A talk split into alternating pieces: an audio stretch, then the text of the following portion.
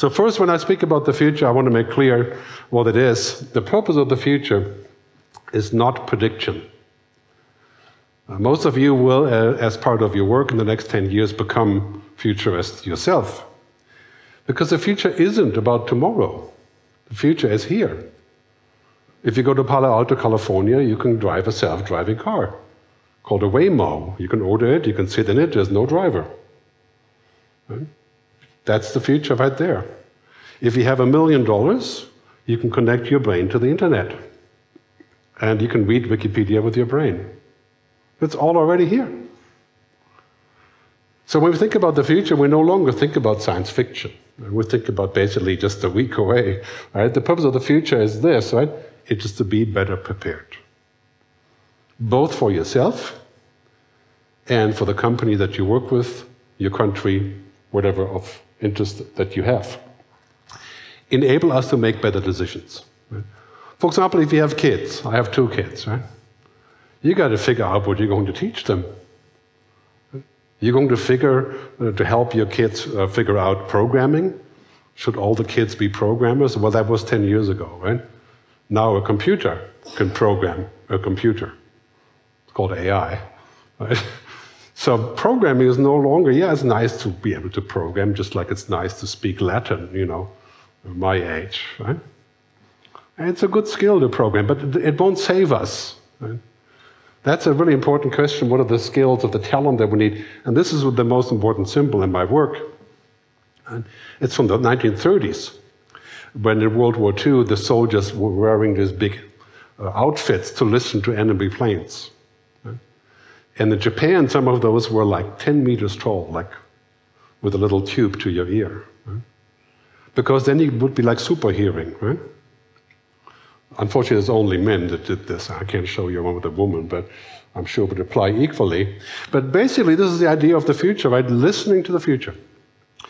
If you do that today and you spend roughly one hour a day listening to the future, I'm not talking about Netflix here or so, right? I'm talking about reading talking about the future, you'll find a safe way forward. The people that do this, Elon Musk, Jeff Bezos, the Google guys, Zuckerberg to some degree, you know, they, they live in the future, right? I mean, that's the strange thing about Elon Musk. Hard to understand. He really lives in a different place. So, uh, Marc Benioff, the CEO of Salesforce, one of the most successful companies in history, software companies, says you need to get to the future ahead of your customers and be ready to greet them when they arrive.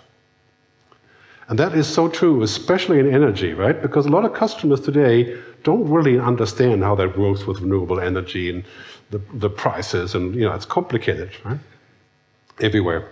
So we have to guide the customer, but not into you know Star Trek science fiction, right? To the next place. Every successful business does this.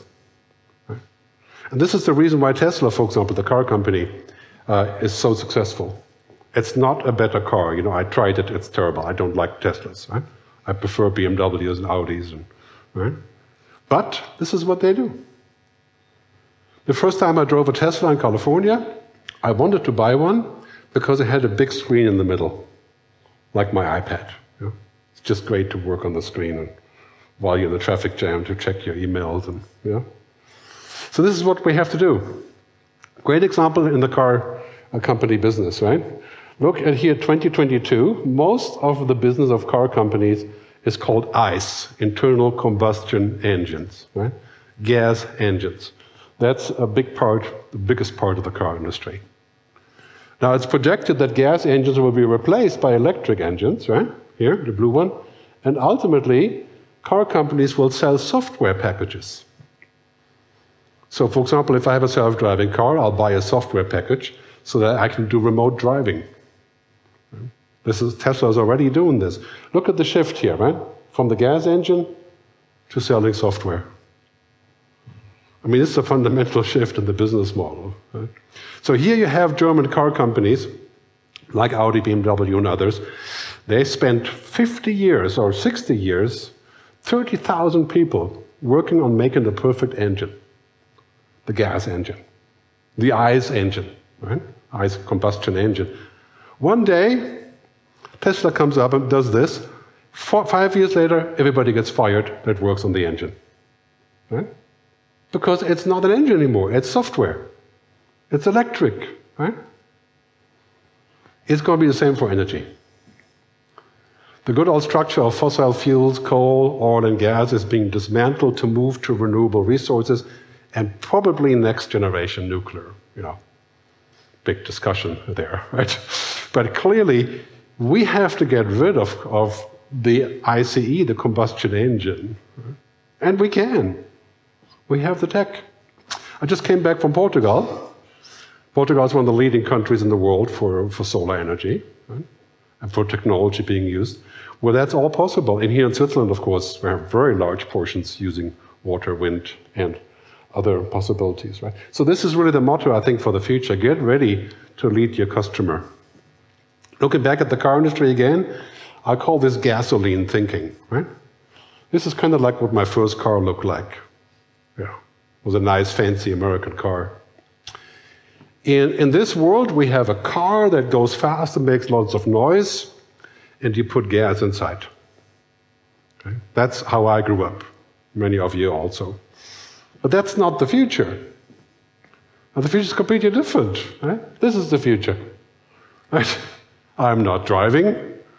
I'm not in charge of the car. I do what I want in there. And hopefully it won't have to cost, you know, 200,000 to get in a car like this. And even more so, this is the future, right? Every possible multimodal transportation. Micromobility, flying uh, taxis, uh, scooters, I mean, who in their right mind is going to buy a car with a gas engine? Even today. I bet if you're thinking of buying a car, you're thinking hard about whether it should have a gas engine. Right? I mean, my next car isn't going to have, I don't have a car now, so I, I do these things. Right? But basically, what's happening here is a big shift. Right? And that shift is everywhere. And you guys being from an energy company, that is ultimately, of course, where it goes. So last year, in the middle of COVID, I got fed up with being at home doing online events. So I make one film a year, and I went to Lanzarote, Canary Islands, to make this film called The Good Future. Because you know, last year was a sort of a uh, an epicenter of where lots of people were talking like, you know, the world is going to shit, basically, right? COVID and, and energy crisis and climate change, and you know, nobody's nobody's going anywhere, and so on and so on, right? And I always thought the future is better than we think. So I went to Lanzarote to make this film. You can watch it at goodfuturefilm.com. But I want to show you, share some of the concepts in there. So basically, for the next 10 years, we're at the point where we are going to make a decision. Is it a dying world, world, a red world, or a blue world? Which one is it? That's going to be our decision. The next 10 years will be the point where we have more change than the previous 100 years. Automation, artificial intelligence, genetic engineering, battery technology, uh, blockchain. Well, list goes on, it's endless, right? So when we do it all correctly, we can definitely build a blue planet, you know, again, rebuild it, so to speak. We can. It's not too late. We are going to see roughly one and a half, two, maybe two and a half degrees of warming which will cost trillions, hundreds of trillions. Right? But if we, do, if we play it right, we can then actually go back and reduce it again. Right? We can, we have the scientific means to do this. So we're entering the sort of decisive decade. If we do nothing in the next 10 years, we're going to be toast in roughly 50 years. Truly toast in the sense of burned. Right? Think about your kids there for a second. How quickly this is happening. We had peak heat waves this year, drought, famine, floods, energy problems, everything, right? And that was anticipated for guess what? 2030. And here we are, 22, right? So we're entering that, that decade where everything is coming to sort of an emergency scenario. But my view again is we can definitely do this. We're just not making the right decisions. Right? Famous futurist um, Buckminster Fuller said, or E.O. Wilson as well, he said, humanity is inventing all the right technology, but use it for the wrong reason. So, so instead of using our technology to solve climate change and to make things more efficient, to avoid pollution, uh, and to switch to renewable energy, we use it to make better weapons. In fact, we spend as much on weapons as we should be spending on climate change. Right? That's roughly 2 or 3% of global GDP is needed to change the way that we do energy. 150 trillion a year. Yeah. Something around that. Same as military. So, if we go into this future, here are the, what I call the game changers. So, big data, cloud computing, the Internet of Things, quantum computing, language recognition, artificial intelligence, uh, the blockchain, 3D printing, virtuality, and genetic engineering. It's enough to make your head spin when you're looking at all these things, because these things are not far away. The other day, I saw a demo at a place where they were in China, where they were 3D printing a house right, with a printer. So you have a giant printer that's like 100 meters long, and it makes the walls of a house and the furniture. And it prints the whole thing in 24 hours, one house after the other.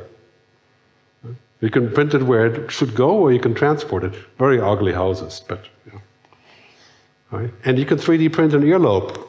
You can 3D print a tooth. There's a Japanese company that's printing your uh, implant while you're sitting in the chair of the dentist, printing the implant. Not that I would go there, but you know.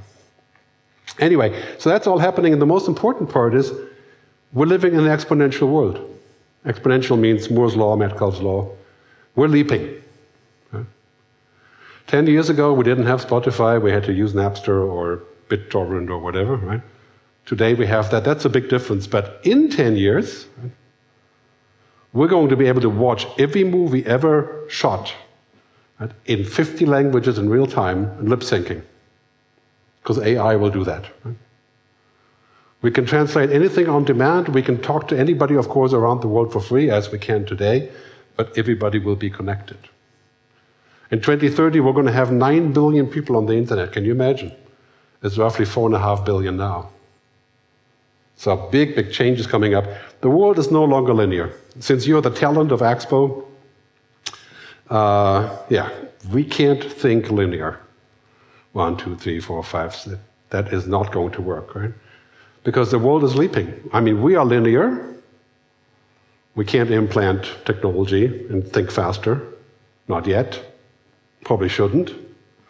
And we all live longer, but we're not exponential. Computers are exponential. We have to understand this because you know, it used to be that one innovation would take five years or 10 years, and, and now it's five weeks. It's, leaping. So forget this linear idea, right? Because now we're here 30 linear steps from here. I get out to the balcony out there, 30 steps exponentially, 26 times around the world. So when I go 4, 8, 16, and so on, right, basically in 10 years, I'm at 256. That's 80x of today. If I go another 10 years, 1 million. Your kids are going to live in a world that's one million times as different as today. So that's both good news and bad news because we have to get used to it, right? But we're essentially looking at five different revolutions. You've seen those here. That's an old hat. Now you're lucky, I'm lucky, we get to live in a world of three other revolutions. First, the digital revolution. Everything is networked, smart, intelligent. The sustainable revolution. Everything is going green, becoming sustainable, and last, the human revolution. We're able to change what we are. The mRNA technology that's used in the vaccine tells the cell to do a certain job that it would otherwise not do. It doesn't actually go in and change the cell, it gives a command. It's not like the other uh, vaccines that we had before. And the same technology can be used, for example, to avoid diabetes, potentially solve cancer. I mean, not heal cancer, solve cancer, right? Prevent it. Imagine if that happens, all these things happen, are going to happen in the next 10 to 15 years. I mean, the sustainability revolution is the biggest revolution in our recent history of the last hundred years.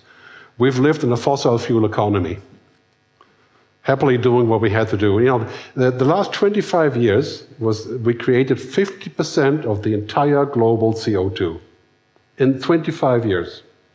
People like me. Not like you, because you're still young, most of you. Right? It's, it's a weird story, right? Because most people my age, between, you know, say 40 and 70, they are actually responsible for 50% of all the CO2. Right? Before that, it was slow. And imagine if we, if we continue this, you know, it's a certain, I think UN General Secretary said, it's either collective action or collective suicide. So this is only the tip of the iceberg. So this chart kind of says it all, especially here in Switzerland. I know many of you are not from Switzerland, but Switzerland being a rich and neutral uh, country, I've been living here for 15 years. Right, we have produced more capital, more money than ever before. Right? More richness. In America, the average CEO makes 365 times as much as his worker. Right? That's not in Switzerland, but imagine that, yeah? You make 365 times as much as your average worker that works for you. This is what happened, right? We have more money. Human capital, which is education, people, and so on, has increased a little bit. Here's the worst news, right? This natural capital, dead. Right? Glaciers, water, everything mining. So really what happened here, and we can see that here in Switzerland, right? This is a chart from yesterday from The Economist, where you see the uh, decline of Swiss glaciers right here in Switzerland.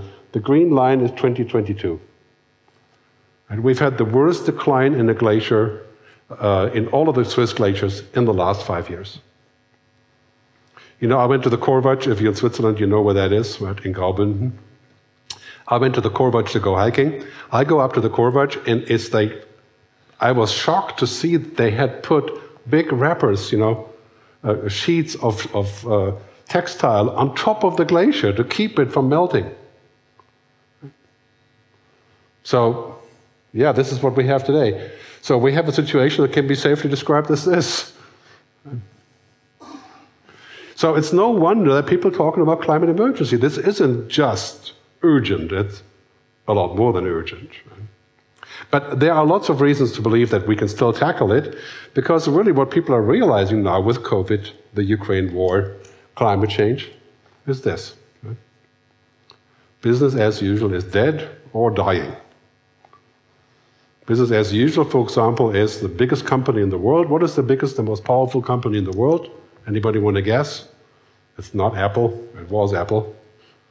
Uh, Aramco, the Saudi oil company.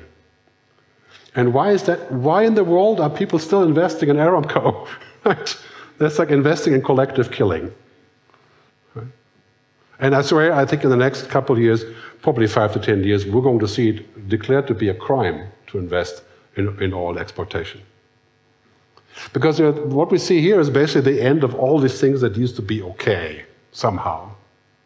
And it's not just oil and gas and fossil fuel industry, but I'll get to what that means actually for your job in the future. But really, what that means now is that we're shifting from profit and growth to what I call the, the four P's.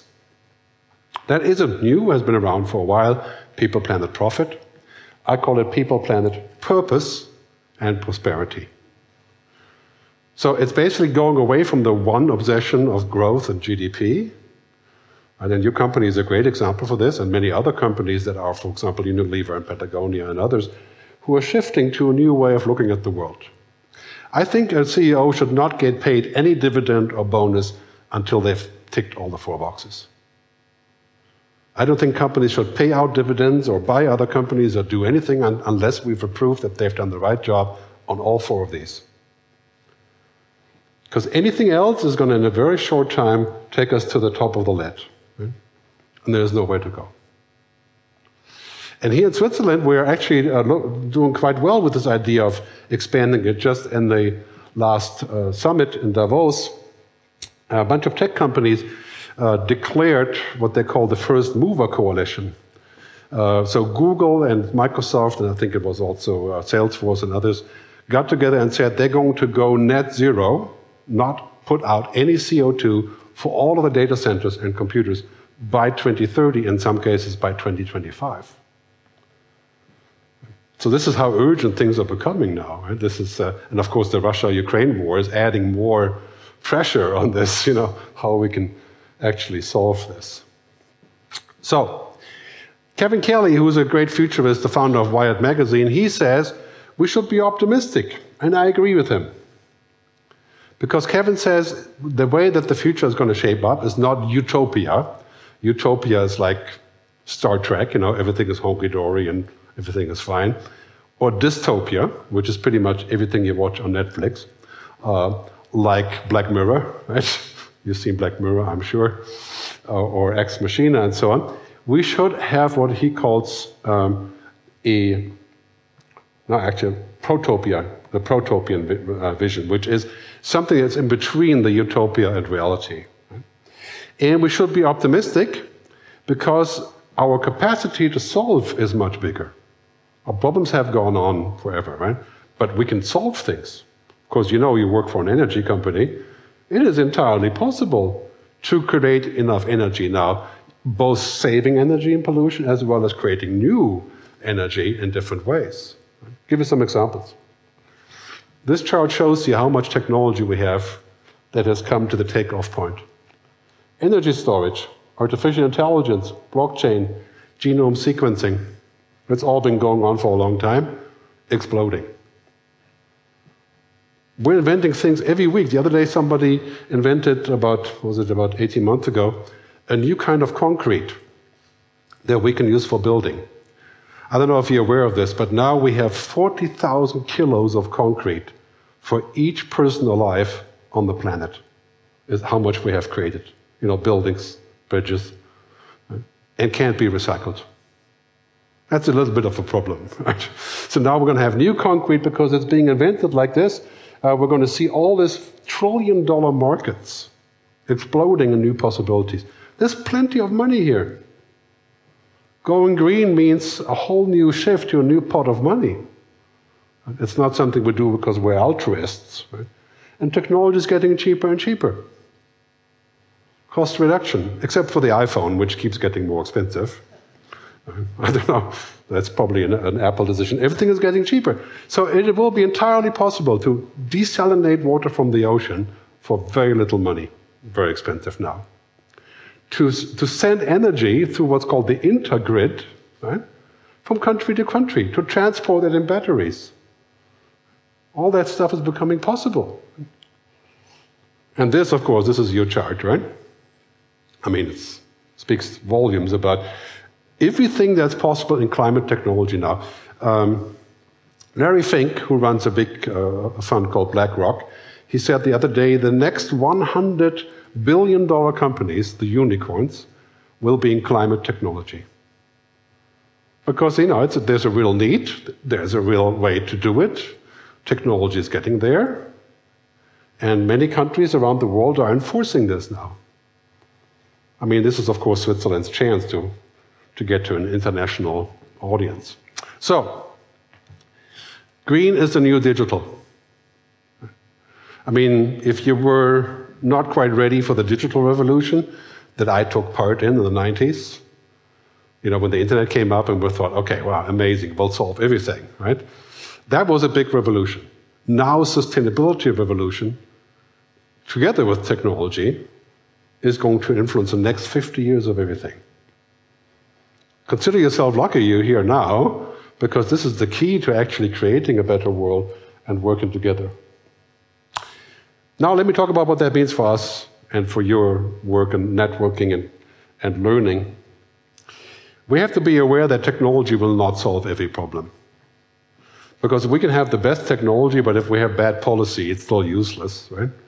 So, for example, we invented the COVID vaccine in 13 months, and then we decided in our wisdom to not give it away for free, right? Because, you know, we want to get paid. The pharma companies want to get paid, which I understand, you know reasonable, right? But still, result is 41% of the world isn't vaccinated. no matter what you think about vaccination, that is a bad idea. Right? So that's what happened there, kind of fell down. And, and here, basically, when we have technology, we move ahead, for example, creating automation. Cars will drive themselves, airplanes will fly themselves. Well, we're going to have to help the people that are out of a job, right? Technology doesn't do that. The worst thing is this technology is both good and bad. I can take a hammer and come and kill you, or I can build a house. Same thing with AI, with automation, same thing. So Zuckerberg has a hammer, Facebook, Meta, right? And they build a huge thing out of it, and now they're using it to kill democracy. Right? Not by purpose, by accident. Right? Because on Facebook, you see negative news six times as much as you see positive news. And a lot of people think the world is going bad and we have to vote for, you know, Erdogan and Bolsonaro to get strong people, you know, to fix things. Right? So technology has no ethics, and this is why it's really important that when you work with technology, you consider what it does for people. We can no longer just use technology and say, well, this is great because, you know, XYZ, faster, bigger margin. Right? In fact, you could say, you know, Facebook is a great example. Facebook makes about $150 million profit per day. Profit. Per day. Where does all that money go? To six major cities in the US, where Facebook is, where the employees are, where the bonuses get paid. It doesn't go to artists and writers or people who put content on Facebook. Right? So that's something we have to fix. So let's talk about what that means for work. Many people have said when computers get smart, which they are starting to be smart, right, then we're kind of out of a job. Right? Nothing is further from the truth. Of course, if you do the job of a robot, like in a factory, you know, welding, putting apart left and right, you know, yeah, then yes. If you work in a supermarket, and you're checking out people's purchases. Some supermarkets wouldn't care if there's a machine, right? So I go by and I scan. But if you're in Italy or France or, or Portugal or Spain and you're in a small market, the person that checks you out is the connector, right? They know everybody, they talk to you, you can ask questions. You don't want to fire that person. You can automate the checkout, but you want to keep the person, right? So it's not that simple. Well, you get the point there, right? The machine looks like it's watching, understanding, you know, connecting with Mick Jagger, right? But the machine is just programmed. The machine has a programming mode that says, I know every possible move of Mick Jagger. I've watched all the videos, right? And I sync the sound. I look at the other guys. It's okay. Imagine, for example, with AI, if you're going into your closet, you're looking for socks, okay? you have a drawer or a few drawers of socks. And you know tonight you should wear the red socks, right? So you go and you look, you take it out, you know where to look. That's what a computer does. It goes into a giant armor in a giant house with 500 billion drawers. And there's a word and a meaning, a keyword, a, a scene, a video in the drawer, right? And the computer just goes, right? And you get this. But the computer has no idea whatever it means. It has no idea whatsoever how it all hangs together. The computer is as far from Mick Jagger as a toaster is from intelligence. But it's impressive. So we're heading into the future where this is going on, and of course, virtual reality will allow us to go inside of machines. The metaverse, you may have heard about. And that's going to be great for work because if you're controlling, for example, a grid, electric grid, you know, to see information like uh, Tom Cruise, a Minority Report, where you can pull it out like this, and you know, that would be great for work. But this is kind of what's happening. So now we have an AI called DALL-E. And DALL-E is an AI that makes graphic images, pictures that never existed before by typing in a word input. So it's essentially a designer as an AI. Right? So you can type in stuff like, you know, a, a, a, a penguin on an airplane twittering about New York. Right? Obvious choice, right? And it, it will make a picture.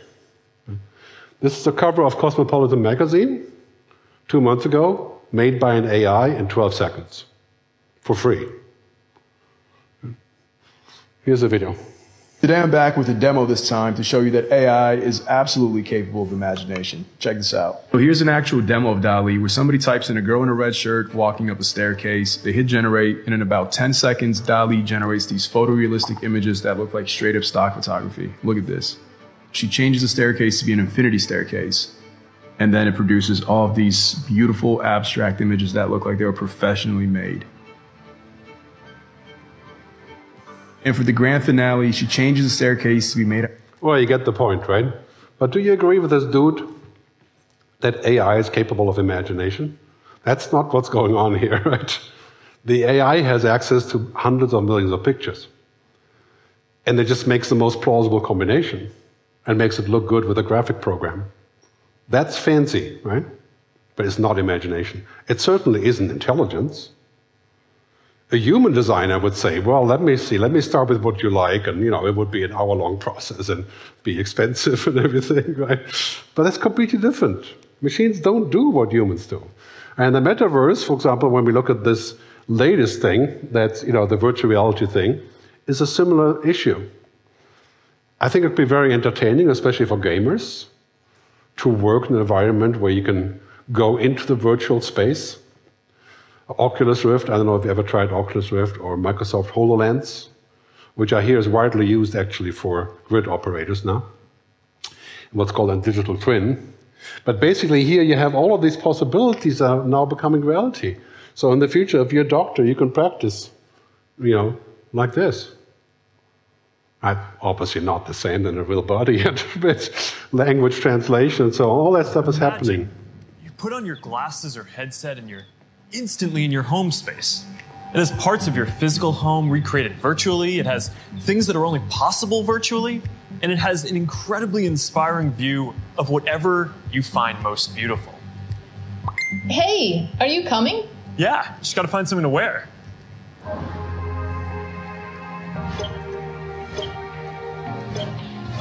All right, perfect.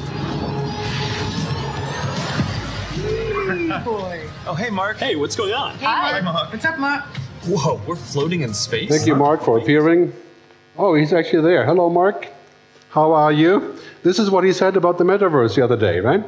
It's the metaverse about a time when immersive digital worlds become the primary way we live our lives. Now, to that, we would say in Europe, right? What in the world are you smoking? Right? I mean, he, he's basically saying that this is the world that we're going to work and live in because obviously it's convenient. You don't have to move. Right?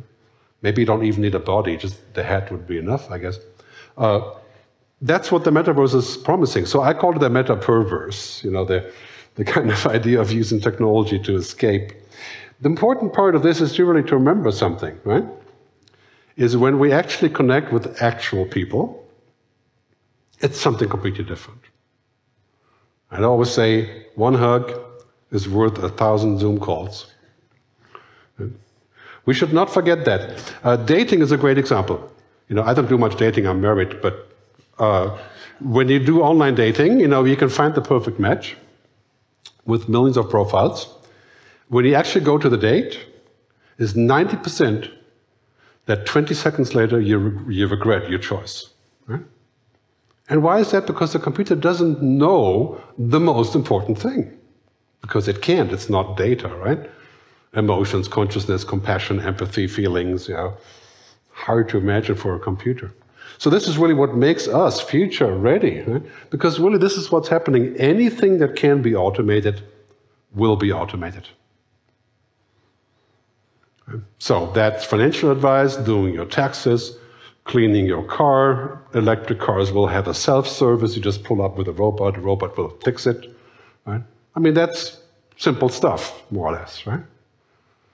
But human stuff isn't simple. Like a therapist, right?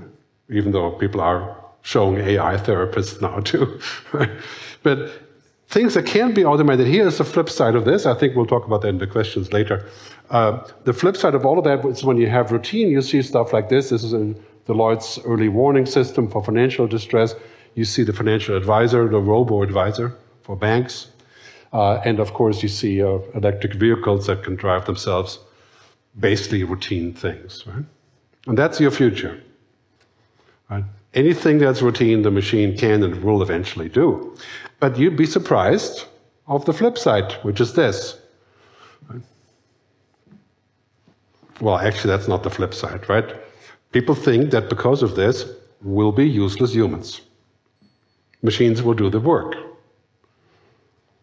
But of course, that completely ignores how many things there are that aren't routine. Right? And there's actually quite a few of them. So, really, what's happening is rather than this kind of idea of useless humans, is anything that cannot be digitized or automated, that becomes worth a lot.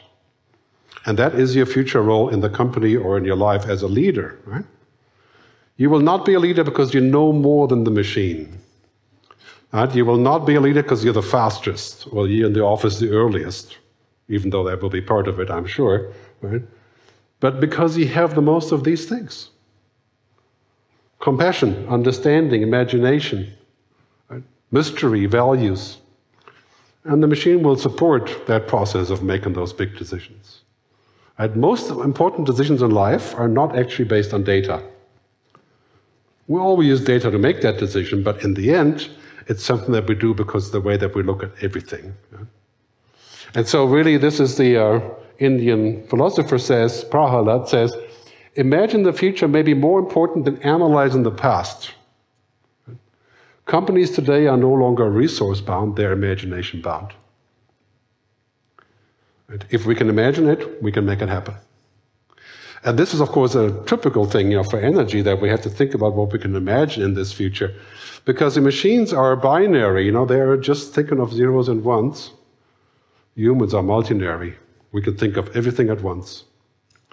The best camera in the world, right? if you take the best camera in the world, can look at things and can process about 3% of what the human eye sees. 3%, right? For a million dollar camera. And then on top of that, we have ears, we, we can feel things, we smell things. So the most fancy machine is capable of less than 1% of inputting right, that humans have. Will that ever change? It, it could.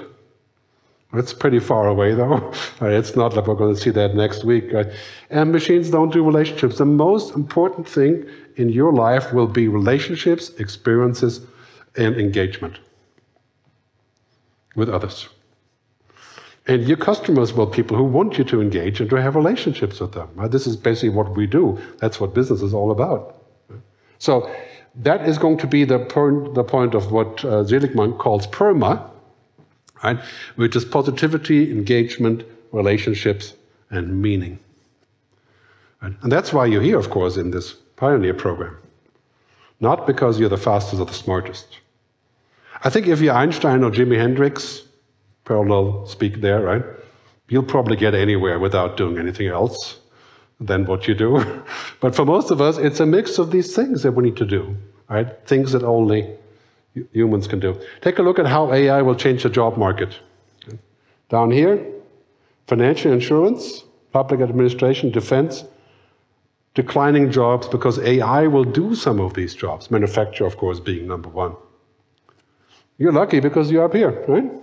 health, scientific, technical, communication, other sectors, increase in jobs because they require human ingenuity. If you have kids or you're ever going to have kids, this is what you have to teach them. Human ingenuity, compassion, understanding, all the things that were in the circle before. That's all the stuff that machines can't do. Don't teach them how to compete with machines to be smartest, right? Machines are for answers, humans are for questions.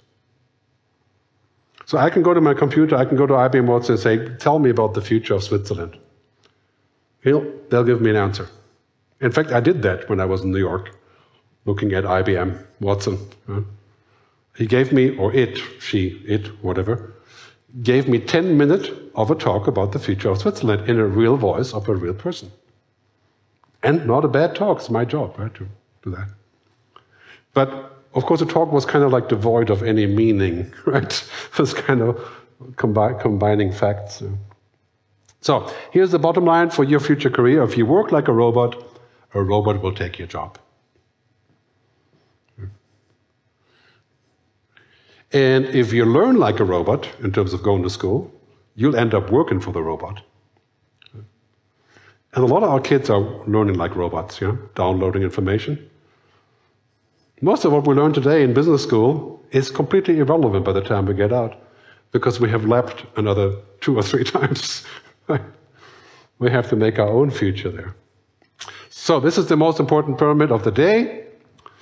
Uh, for all of you, you know, when it's about networking, getting together, working together, uh, pioneering new ideas, do not get stuck down here with intellectual knowledge, data and information because that's machine turf. A lot of that will still be human turf for some time, and it's good to have all that, right? But just information? There's a great uh, Zen Buddhist saying that says, uh, uh, knowledge without wisdom is useless, and wisdom without consciousness is dangerous. So, just down here, that will not be enough to get you a future gig. Right? You have to graduate to what I call the human turf, right? the top part. Deeper knowledge, tacit, quiet knowledge, understanding, wisdom. That's what leadership means. Leadership does not mean knowing everything. You can't know everything today. Information is uh, exploding, right? You have to use machines for this. So today, because everything is connected, Humanity is the biggest success factor.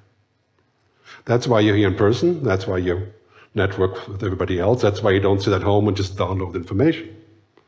A very, very important story as we go into that future. The story of purpose, of course. So in this world, I introduce you to the uh, Vitruvian Man, which I'm sure you know from Leonardo da Vinci, my grandfather. Just kidding. Um, even though he has almost a similar name, but I call this the, the Vitruvian Man. Uh, the Neo-Luwian man and woman, and it's basically surrounded by technology. All the stuff we talked about earlier. Right? So for us, it's going to be very important to accept that, but also to bring back what we are, right? which is nature. Right? That's why you see here the mountains and the camping and the, you know. There's actually already a disease called nature deficit disorder. We don't have that much in Switzerland, I don't think. Uh, we're disconnecting from each other and connecting with our iPhones. Most people have more relationships with their screens than they have with people. So it'll be really important that you do this, right? Rewilding, it's called. There's a name for this, of course, right? Going back into the wild, reconnecting, recharging. And this is also the aspect of a green future, sustainable future. Because this future, right? This future of technology around us is not sustainable for us because that's not who we are. It's very important that we understand both of this and going in both directions there. So I'll wrap up by three tickets to the future. Basically, uh, for your professional work, these are the three topics that will change everything, right? Technology, digitization, decarbonization, green everything, and finally, reformation. Uh, reformation is in the sense of change of the political and economic logic. And we've seen that everywhere. Reformation, of course, is the hardest part because it entails this kind of new logic, as I mentioned earlier people, planet, purpose, and prosperity. And that is quite a, top, a large mission, especially when you're running a business, of course. But that's already happening all around us. The economic logic is already changing. And you can bet in the next 10 years will be a, major driver of change. So, final thoughts, and we'll take some questions. First, don't get stuck lo looking at the past. The past is great, good to know, right? We have to understand what is coming ahead. Because what's coming ahead is faster and faster and faster. Not enough time for us to look at it and then say, let's check it out. By the time it's there, you hit the wall. Right? So the future is now becoming a mindset. Right? Another time frame. This will be the decisive factor if you get the top gig or not, right? Do you have a future mindset? Do you understand what's coming? Can you make decisions based on your knowledge about the future? Of course, you have to focus on today, you know, make money for the company, put food on the table, you know, trivial things like that. But we have to also have one leg in the future and understand what's coming ahead of us, right? The ears. So you can buy the ears on Amazon. Just kidding. No. You, have to develop them. Right? It's something that we have an attitude of how to do this. And it's very important when I talk about attitude and the future. Yeah, you have two choices. Right? Unfortunately, in Europe, we're very often here on the left. We're afraid of things. Right? We cannot go into the future by being afraid. Right? We shouldn't be stupid and not use any caution right? just being excited. I have to find a compromise. Barbara Hubbard, as I said in the beginning, famous futurist, as you see the future, so you act. As you act, so you become. If you see the future as being terrible and you just want to hide, that's what you create. Well, you wouldn't be working for this company, I don't think, if you did that, but you know, creating a new future will take courage and positive thinking. I can't tell you how many times I've talked to CEOs and executives of companies who thought badly about the future. They will never do this, they will never accept that. Turns out, for example, COVID, right? We change all the rules. When there's an emergency, we change all the rules. Now we have climate change, global warming, climate emergency, we're going to change all the rules. This is, of course, great for you guys because that's where the big opening is. We're going to see a climate tax for flying on an airplane. Every flight you take, mandatory. We're going to see a tax on eating meat. It's all part of the climate change emergency that's coming. So, here, again, as a reminder, right, let's think the future is better than we think. Let's discover what it can do. Let's go into a future with a positive attitude and, and, and widen our horizon. Henry Miller, one of my favorite writers, our destination is never a place, but a new way of seeing things.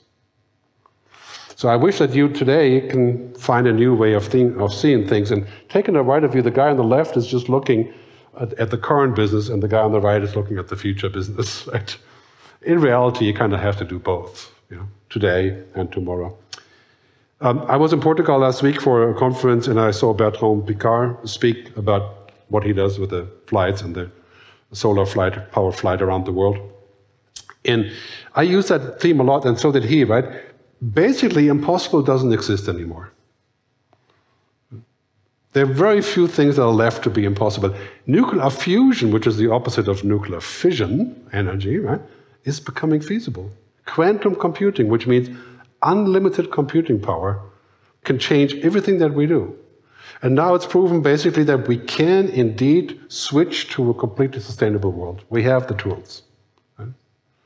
So that word you should cut from your repertoire. Right? Um, that is basically over. So to wrap this up, one important thing is, you know, a bigger problem today is not what machines will be doing in the future that can do away with us, but that we become too much like them. Don't let machines do this to you. You're only going to do whatever the click, the best click is, right? Or whatever makes you look best on Instagram or any such theater.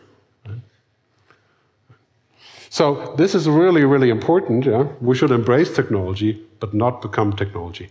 When you become technology, you are a commodity. So you should put just as much time into technology, and into humanity, right, human things, than you put into technology, even if you are a programmer, right, or doing technical things. So, final word from Buckminster Fuller, who says, "We are to be architects of the future, not victims."